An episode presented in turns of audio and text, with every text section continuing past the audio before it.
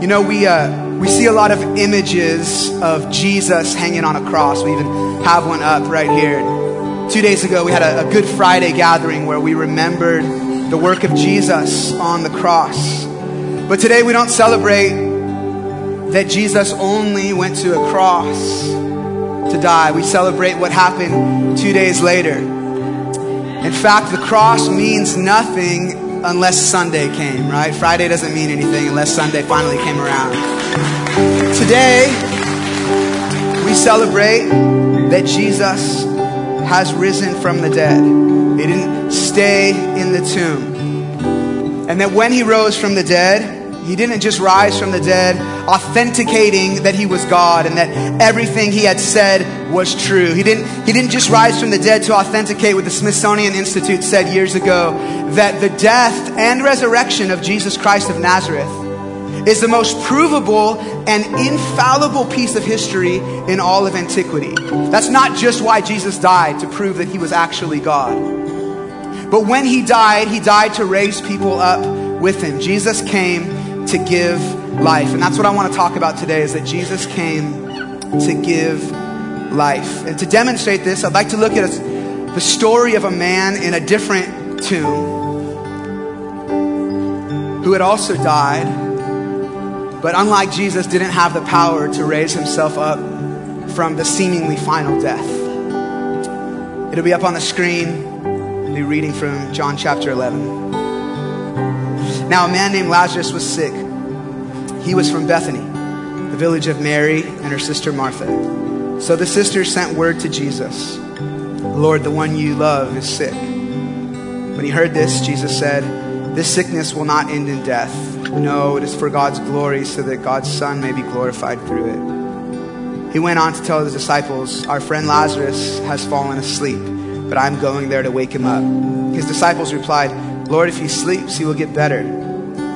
But Jesus had been speaking of his death, but his disciples thought that he meant natural sleep. So then he told them plainly, Lazarus is dead. Upon his arrival, Jesus found that Lazarus had already been in the tomb for four days. When Martha heard that Jesus was coming, she went out to meet him, but Mary stayed home. Lord, Martha said to Jesus, if you had been here, my brother would not have died. Jesus said to her, Your brother will rise again. Martha answered, I know he'll rise again at the resurrection at the last day. Jesus said to her, I am the resurrection and the life. The one who believes in me will live even though they die, and whoever lives by believing in me will never die. And then Martha goes and gets her sister Mary, and Mary comes back to Jesus. Continues in verse 32. When Mary reached the place where Jesus was and saw him, she fell at his feet and said, Lord, if you had been here, my brother would not have died. When Jesus saw her weeping, he was deeply moved in spirit and troubled. Where have you laid him? He asked. Come and see, Lord. They replied, and Jesus wept. Jesus, once more deeply moved, came to the tomb. It was a cave with a stone laid across the entrance. Take away the stone, Jesus said. But Lord, said Martha, the sister of the dead man. This is kind of funny, but by this time there was a bad odor. In the King James Version, it said, But Lord, he stinketh. for he's been in there for four days. Then Jesus said, Did I not tell you that if you believe, you will see the glory of God? So they took away the stone, and Jesus called in a loud voice, Lazarus, come out. Then the dead man came out. In the previous chapter, um, Jesus heals this blind man who had been blind from birth. And the religious leaders saw it happen, and they were at a loss as to what to do with Jesus. See, Jesus didn't fit inside of their box that they had made for God. And so they didn't know is this man a prophet? Is he a sorcerer? Is he the Messiah like he says he is? What do we do with this Jesus? And so Jesus begins to explain to them that he is like a shepherd who's going out to find lost sheep to bring them back to safety. And then he says this in John 10 I came that they may have life and have it abundantly. Couple days later, he raises Jesus or Lazarus from the dead. Jesus came to give life. Today's Easter, family of God. This is the day we celebrate that Jesus rose from the dead. And when he rose from the dead, he became the first fruits of those who would rise with him into newness of life. Today, we don't just remember that Jesus rose from the dead, we remember that Jesus rose us from the dead. Jesus came to give us life. And so there's three words I just want to look at today. Came, can everybody say came? Give, everybody say give. give. Life, everybody say life. life. Jesus came, Jesus came to give. And Jesus came to give life. First of all, that he came. Jesus came. There Lazarus was. The end had come. Life had finally taken its toll, and death had finally called his name. And there was no end past this. This was it. There was no hope for Lazarus past the grave. And there he laid in the tomb, dead, cold, and alone.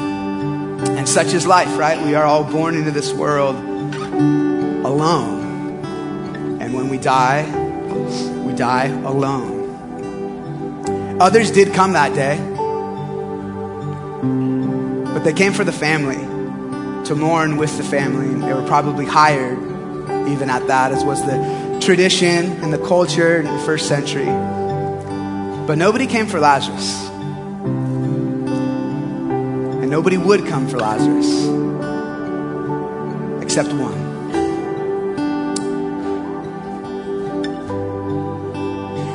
I've only shared this with a, a couple of people, maybe like two.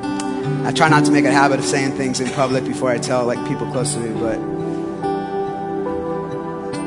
I couldn't escape it as I was prepping for today.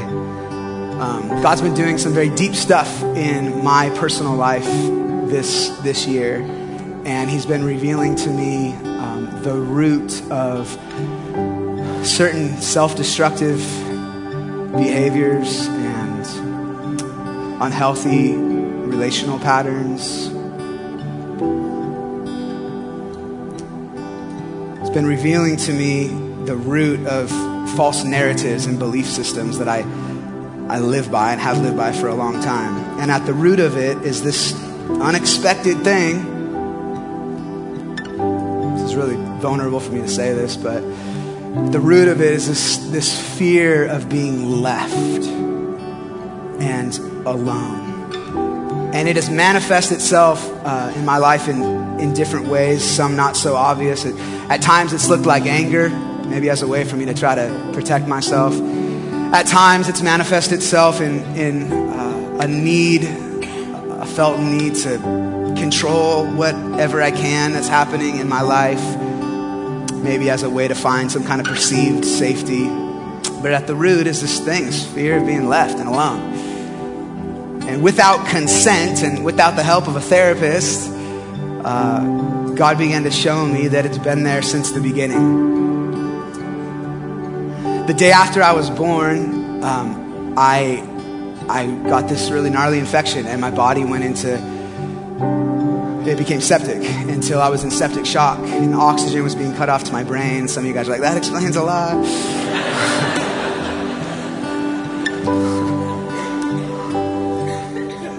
and um, I began to die. And so they told my mom to say goodbye to me and to kiss me one last time, as it would likely be the last time she'd see me. And then they put me in a helicopter and flew me across Los Angeles to a hospital where they thought there was better chances of saving my life. And so then they rushed me into the NICU, and there I was. Tubes being put in my, like literally in my skull. I still have a huge scar right here. And in my abdomen, and IVs in my arms and legs, everyone frantically running around in an attempt to save my life. And there I was, alone, having been stripped from the only person I knew, my mother. and surrounded by all of these people who should have brought comfort to me. They were save, trying to save my life, right? They should have been safe people. But all it felt like to me was just, I imagine, a, lot of pain. And then for weeks, they kept me there and slowly nursed me back to health. And I'm not trying to be psychological here, but we know that during the first nine months of a child's life, um, the most critical neuro- neurological pathways are making their connections in, in what is called the heart of the brain, the limbic system. And the limbic system defines for you how you're going to see the world, how you're going to see people, how you're going to see yourself for the rest of your life. And because I only ever saw the fruit of this thing, you know, stuff like anger and this perceived need to try to control something, I never knew what the root was. But there it was, and it had been there all along this fear of being left and alone. I, I imagine doctors would call like abandonment issues or something like that. And there's only one thing to heal that kind of neurological trauma. It would be having the ongoing experience of someone never leaving you. But here's the problem no matter how much you love me, no matter how much you want to stay with me and are committed to being like, dude, I'm with you, Dom. I got you. At some point, you're going to have to leave. You're going to have to go to the store. You're going to have to go to work. You're going to have to go visit a friend or a family member at some point. You're going to leave. And every time you do, I'm in danger of this thing being triggered in me, left and alone. And there's no way around it. And so I have to sit in it. You can't fix it for me. My wife can't fix it for me because you can't be there all the time. At some point, you got to leave. If there was just somebody, though. Enter Jesus, the same one who showed up for Lazarus that day. Be strong and courageous. Do not be afraid or terrified. Why? For the Lord your God goes with you. He will never leave you nor forsake you. This year, when I woke up on my birthday on March 12th, I usually feel uh, entitled to sleep in, but I decided it was a heavy year for me, and so I needed to wake up early before anyone got, got up. And I was sitting there with Jesus, and I'd never thought about this day before. Never. My mom had talked about it, never thought about it. I'm like an optimist, right? I'm like, ah, everything's cool, everything's good. But God brought me back to this day. And as I sat there in my stillness, He took me back to that hospital room. And then he took me back to that helicopter. And then he took me back to that NICU. And there I was.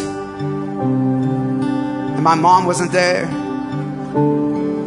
My dad wasn't there. My older sister wasn't there. And I couldn't see him. But oh, he was there. Jesus had shown up for me. He had come. There is no one in this life that can heal those kinds of traumas. Because there's no one in this life that comes and then never leaves. But Jesus is rewiring my neurological connections and rewriting my belief systems. He is uprooting that tree of abandonment every time I experience His presence and hear His voice and realize the truth that He is with me and He's not leaving and He's not going to forsake me. He's the one who won't. Jesus came for me. And, child of God, don't let this simple truth be lost on you today. That while you were in all of your chaos, while you were in all of your sickness, while you were on the brink of death and in spiritual death. Christian, don't let this be lost on you today that while you were in that place, Jesus showed up. Jesus came It is the mystery of Emmanuel. God is with us. Nobody was coming for Lazarus that day. Just one. And I said it last week, but I don't follow Jesus just because him dying and raising from the dead is the most provable, infallible piece of history in all of antiquity. I follow Jesus because he came for me. I followed Jesus because he came. When nobody else was coming, Jesus showed up. And when he came, he came to give. Jesus came to give. And when Jesus came to earth, this is the heart that he came with. This is who God is. The Bible says that God so loved the world that he. The Bible says that God so loved the world that he gave. This is in his nature. This is who God is. It is because of his love that the Father gave his Son. It's because of his love that Jesus gave his life. I'm a, I'm a husband and a father of three children, and a, a spiritual father to some, and an, a spiritual older brother to some, and an, a physical older brother to others, and I'm a pastor for my career. Which means that somebody always needs something from me. And I love it. God has given to me, and so I want to graciously give back. And I love it. It is good and right. But I'm gonna be honest, man, sometimes I got nothing left. Sometimes I have nothing left. In this season, man, so, so often, those of you know me personally, it's just felt like, I got nothing, dude. I got nothing. I got nothing left to give. When I look to Jesus, I'm so thankful that He doesn't need anything from me. He has come to give. And every religion is not like that. They all want something from me. If I, if, I, if I can't do this, then I can't get that. Only Jesus says, I have need of nothing from you. I am all sufficient in and of myself. I'm the one who gives. You can't earn my love. You can't earn salvation. You'll never do enough. Don't even try. I have come to give. I am the initiator. And I think somebody here today needs to be reminded that it is not our doing or our giving that earns us a place in the family of God. It is His doing and His, I should say His, and His giving. And all we get to do is receive and then respond. When Jesus showed up at the tomb of Lazarus that day, he didn't, he didn't need anything. He wasn't coming to get or ask for anything. He showed up like a father does for a child. And nobody else does this. Christian, this is how God has loved you. Why? No one else loves you like a child because no one else knows you like a father. But He has loved you with an everlasting love. And it is from this love that He gives. For God so loved the world that he gave. And when Jesus comes to give, he comes to give life. Jesus came. Jesus came to give. Jesus came to give life. It's what he called himself. I am the way, the truth, and the life, he said. I recently heard that once you hit your mid 30s, so I'm 38, once you hit your mid 30s, that you slowly start dying. Science. And that's the problem, right? The problem is death here. By the time Jesus showed up to the scene of Lazarus, Lazarus was already dead. And, and he wasn't just dead. You could be like super dead, Lazarus was super dead, right? He was dead plus four days already in the tomb. And once you die, there's no coming back. There's no hope at that point. But what is the first thing that Jesus says to Martha when he shows up on the scene? Your brother will rise again. Jesus always comes for those that he loves. And when he comes, he comes to give life. And he always comes to give life. There was only one reason that Jesus showed up that day. He came for Lazarus, and he came to give to Lazarus, and he came to give life to Lazarus, the dead man. I am the resurrection and the life, he would continue to say. The one who believes in me will live even though they die. And you might be asking, Dom, but like, what, what does that mean for me? I get what it meant for Lazarus. Like, I get what, why it was good news for his sisters. The dude was dead. And the, the, the, the remedy for death is life. But, bro, I'm not dead. I know you're not. In fact, turn to the person next to you and say, You're not dead.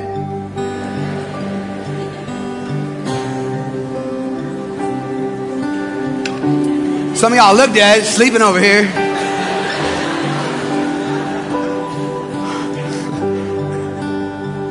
Just kidding. And you're not dead, but someday you will be. Most of you know uh, that a few years ago, my family was assaulted with the fragility of life. As first, our daughter's best friend at the age of eight died tragically from cancer. And then just two, two years later, our, our little son Nehemiah was born with a terminal birth defect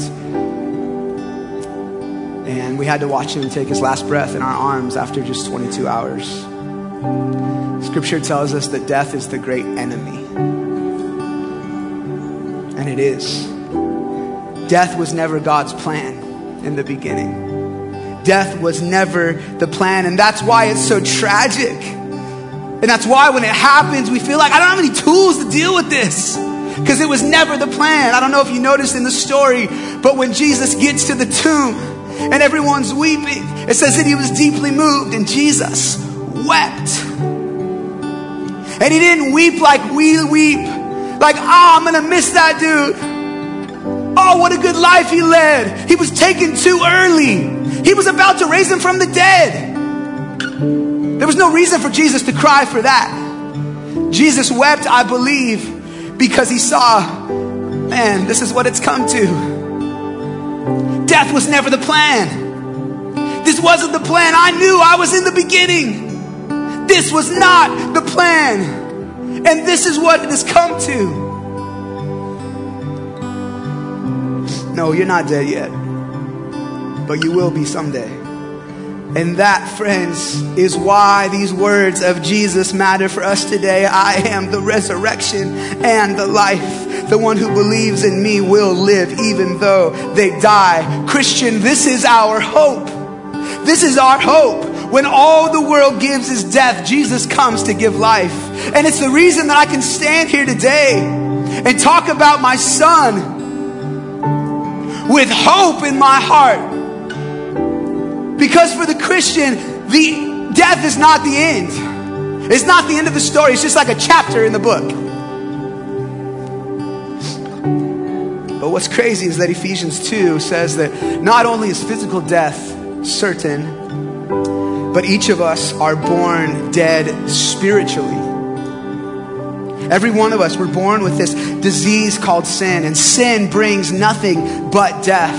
And it is our sin that has separated us from God, the one that we were intended to be in relationship with, like a chasm between us that we could never cross. Apart from Jesus, we are all dead in our sin with no way to come back into relationship with God. But this is why Jesus came to remove our sins, to bring us back into relationship with God. Friends, we were the dead man in the tomb with no way to resurrect ourselves back to life. And Jesus crossed over that chasm and came and found us to bring each of us back into relationship with God. Jesus came to give life. Amen. I've been talking to uh, Christians for the last 20 minutes, but I, I just want to say a few words to, to people who don't know Jesus here today. And listen, I, I got no skin in this game. I I lose nothing if you hate everything I say.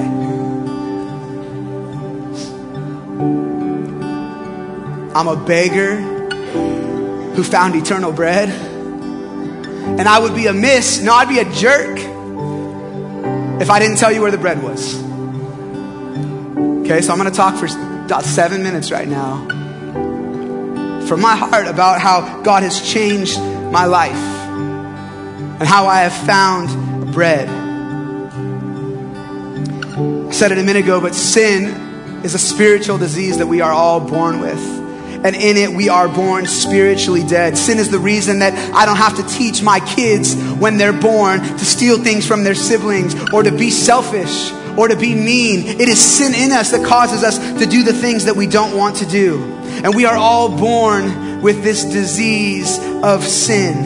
And then we choose to obey it. And you come in today maybe and you're like, that's cool, man. I hear what you're saying, but I'm actually a really good person. And maybe you are, but by whose standards? Because God judges by His standard. And His standard for goodness is the Ten Commandments. And so He says, okay, but have you ever lied? Oh, yeah, I mean, like little ones, you know. If you've broken one part of the law, you've broken the entire law. Have you ever stolen anything? Nah, man, I'm not a thief? What about just that little thing? It wasn't yours to take in the first place. Yeah, most of us have done that. What about adultery? Nah, dude. I'm faithful. I'm faithful to my spouse. I'm faithful to my boyfriend or girlfriend. I don't cheat. Okay, but Jesus said if you have lusted after someone sexually in your heart, then you have already committed adultery with them. Okay.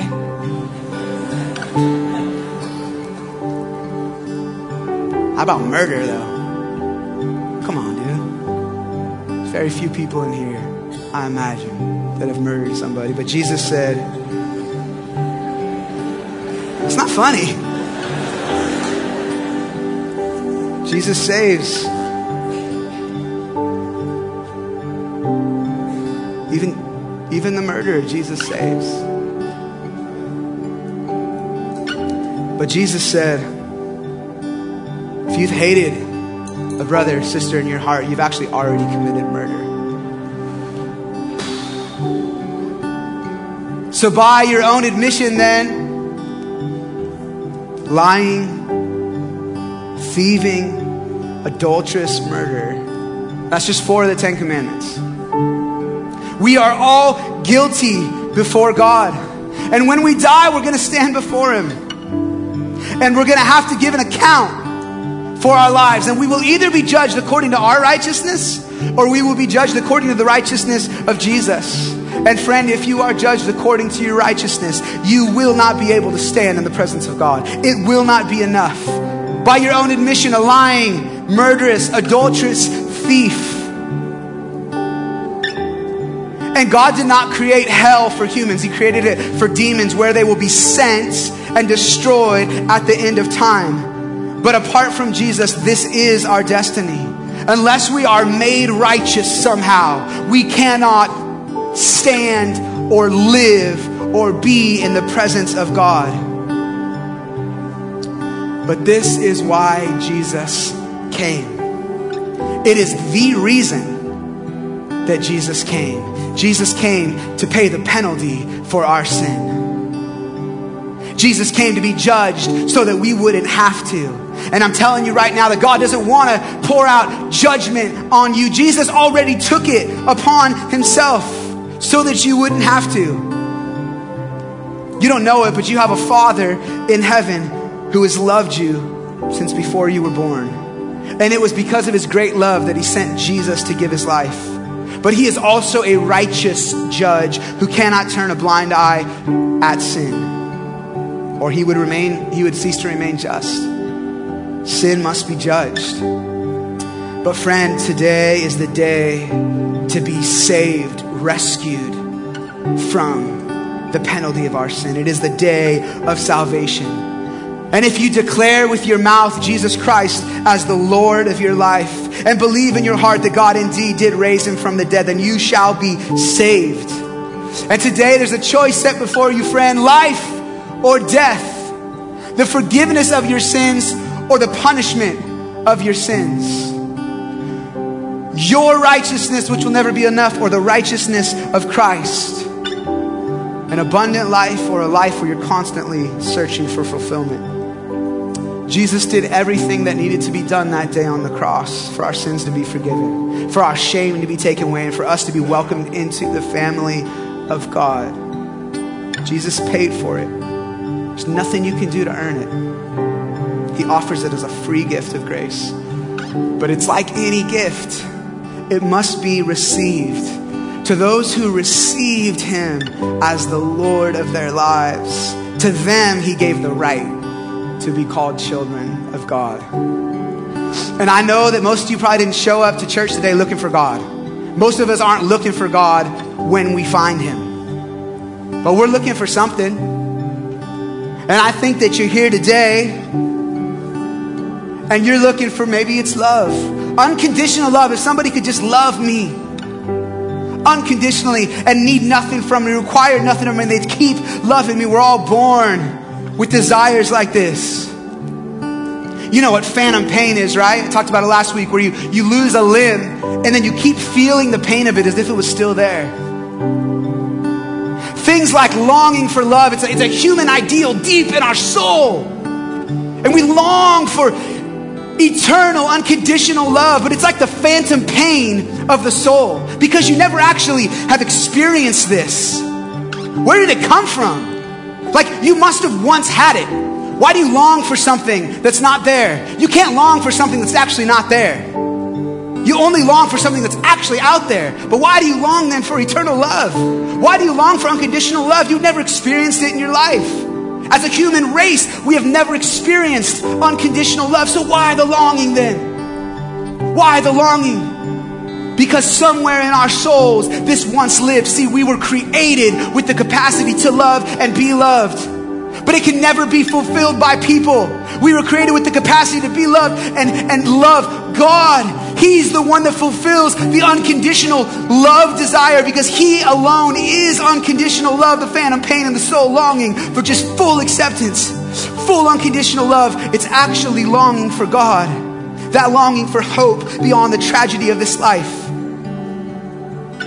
It is there because God put it there. The Bible says that God has put eternity in our hearts. And so when we long for love, we're actually longing for God, friend.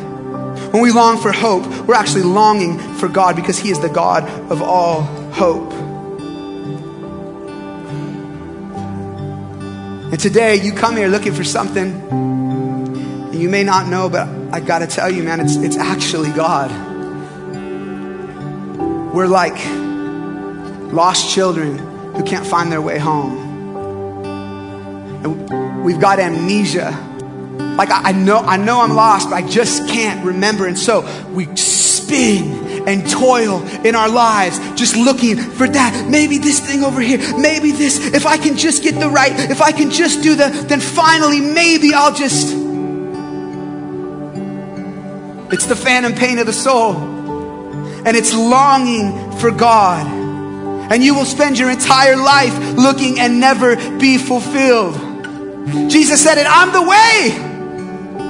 I am the way. I am the truth. I am the life, and nobody comes back to the Father except through me. And might I add, friend, that nobody else is coming for you.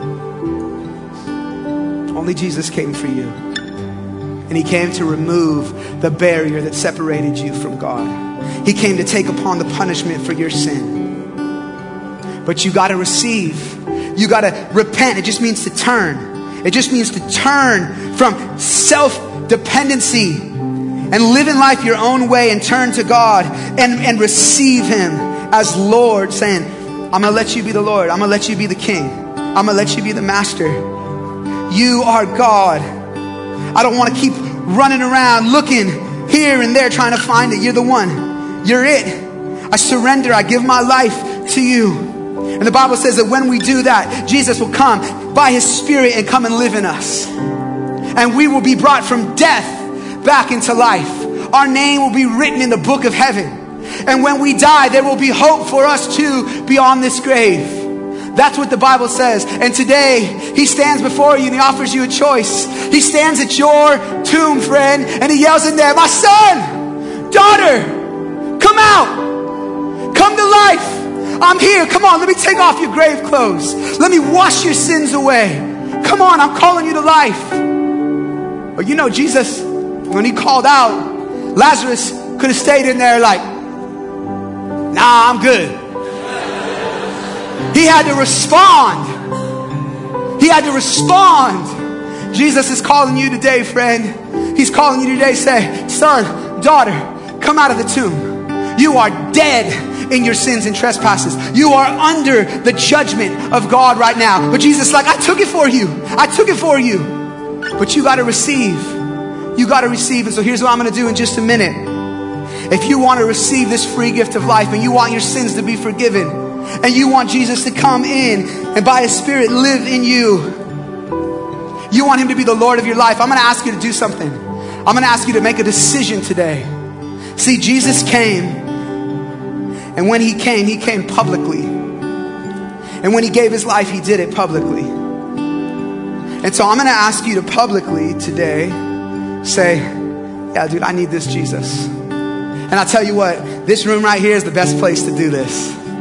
Because most of the people in here, I'm gonna say 90% of the people in here, they know what I'm talking about. They know this resurrected life. They know hope beyond the grave.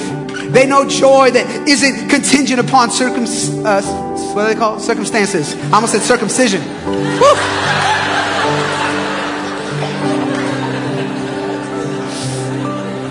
This is what Jesus offers us today, friend. This is what he offers you. And in a minute,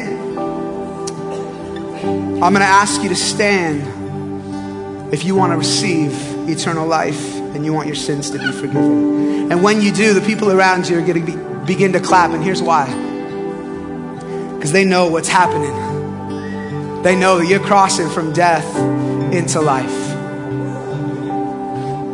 I'll give you a minute here to just contemplate this, to think on this. Close your eyes if you want, and ask the band to come up now.